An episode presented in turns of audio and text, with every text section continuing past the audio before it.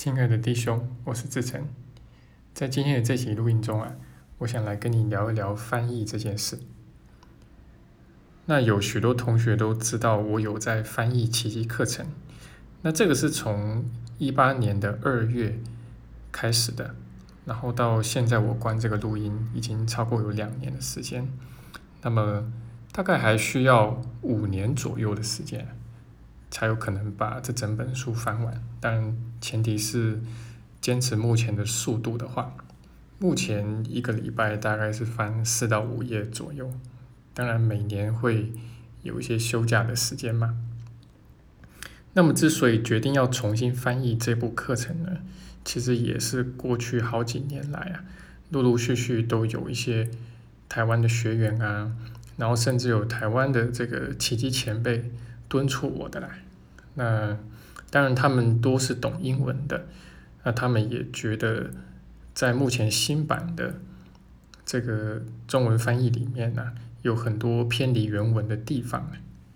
那他们主要不是觉得这个文句美不美、雅不雅，当然你知道这个是其次嘛，因为奇迹课程是讲真理的。那主要是目前的翻译呢，它有很多偏离原文的地方。那当然，这边所说的偏离是指比较严重的啦，哦，就这个在关键字上面这个语义有偏差。那要不然，其实你英文翻成中文，因为这两个文类啊本来差异就很大，那你要翻出来的东西呢，能够有信达雅，至少能够读起来像中文的话，不可能没有一点偏离啊，哦，不可能没有一点隔靴搔痒的感觉。不过，如果说并不影响到你对奇迹课程的整体理解，没有影响到他的观念，那这样的话就 OK。好，那基本上我是认同他们的一个感受跟说法。那我自己也发现，确实这中间有很多的问题。不过在这点上面，因为翻译是比较主观，所以也是见仁见智啊。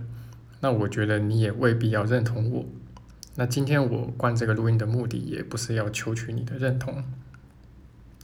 不过如果你有读过我的翻译，然后觉得中间有一些我翻错的部分呢，那或者写错字啦，或者意思弄错了，好，那也很欢迎可以私底下告诉我，与我交流。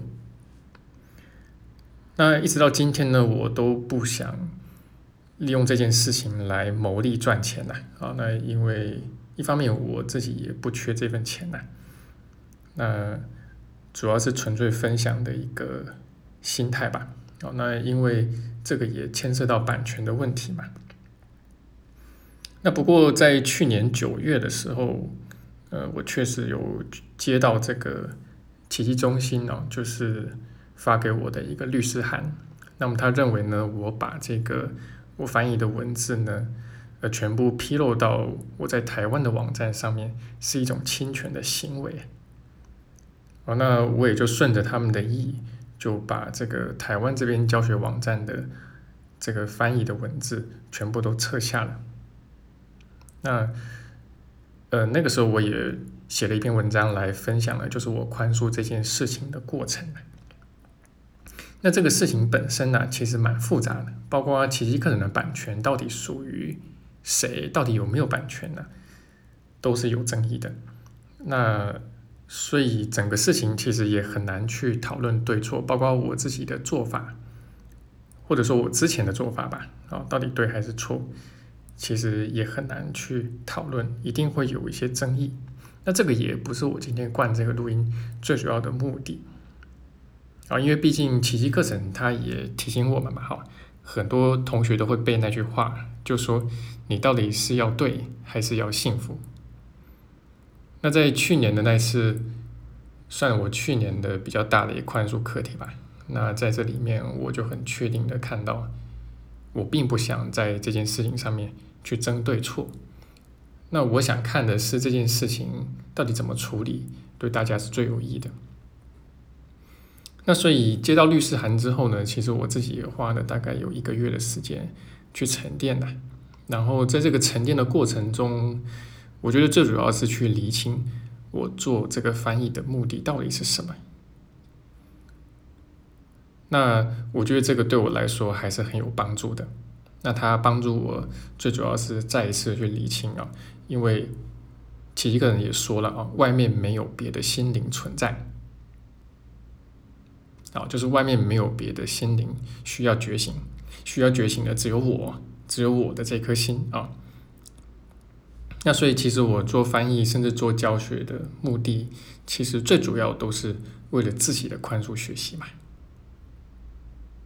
好，那如果就这点来说的话，呃，我也的确看到那个成果，因为现在两年多来，每周几乎每周都做这个翻译哦。那在翻译的过程中，呃，也会把这个课文读得非常深入，非常的细致。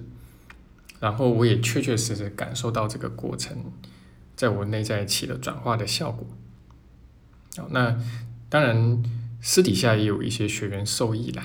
啊，这个也是他们有跟我表达过的。那所以我觉得合理的选择就是，呃，虽然发生了这样的事情，然后虽然我也没想从这个上面去牟利，不过我还是愿意继续坚持做这样的工作。那目前的话，我所翻译的文字呢，大概已经占到奇迹课程。四分之一到三分之一之间，哦，差不多是四百页左右了。那正文也有，手册也有。那我会主要是先挑我认为比较重要的章节，以及我上课需要使用的章节，来优先进行重新的翻译。那么这些翻译的文字在大陆的公众号上面还可以看得到。然后还有就是在我自己的课堂上面，我会全部使用我重新翻译的文字来上课。那么台湾的网站已经拿下来了，那不过目前在台湾呢，就是主要是以私底下分享为主了。那当然这个私下分享呢，也是完全合法的。一般来说，除非很特殊的情况吧，要不然我并不倾向去做非法的事情。好，那这段期间刚好也是新冠肺炎疫情嘛，那我就有发了一个小小的愿嘛，啊，就是每天我会在自己的包括大陆跟台湾的群组里面发这个选段，啊，也是我翻译的，我自己觉得读起来很有感感动的一些选段，然后下面加注自己的小小眉批，哦，那每天都会发一段，那也有些同学跟着我的选段，就是。来读这个奇迹课程。好，那我今天灌这个录音呢，主要就是想让你知道我对这件事情怎么处理。好，那我的做法是怎么样，以及我所下的决定，以及为什么我做这样的决定。当然，我觉得最重要，当然还不是在文字上面呢，最重要的其实还是宽恕本身呢。好，那不管是翻译的文字啦，或者因为这个翻译有一些纠纷啦，或者说这个。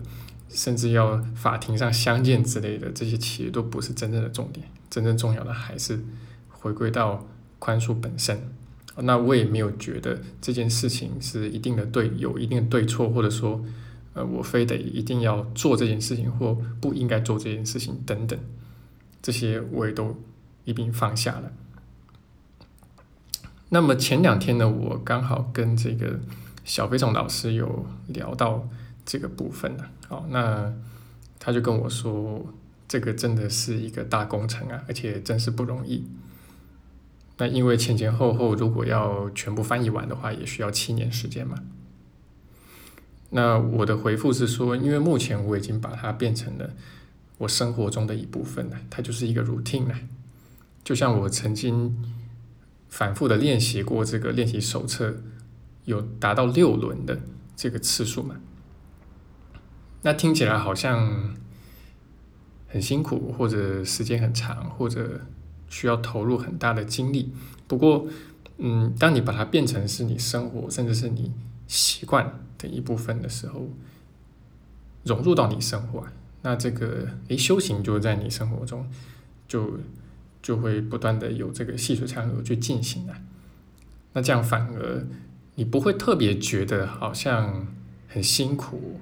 或者花费了很多的时间，那你很习惯嘛？每天就是都去做这样的一件事情，那久而久之，你就会发现这件事情，因为你做久了，所以你从中的得到那个益处特别特别的大。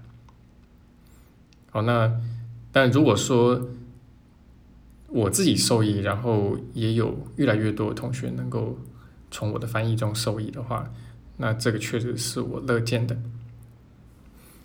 好，那最后呢，诶，不免说，还是要广告一下，就是我们四到六月的这个网络课跟实体课。好，那实体课可能疫情的关系，我们会看情况来做调整，不过目前并没有取消。那么网络课的话，当然是如期进行啊。那目前正是网络课的正要开始啊。那如果说你想要加入进来的话，再尽早把握机会。我们四到六月六月的网络课呢，主要的主题就是谈疾病与疗愈。好，那也正好很切合最近我们大家一起在共同穿越的这个肺炎疫情啦。好，那这就是我今天的分享了，希望对你来说能够有一些益处。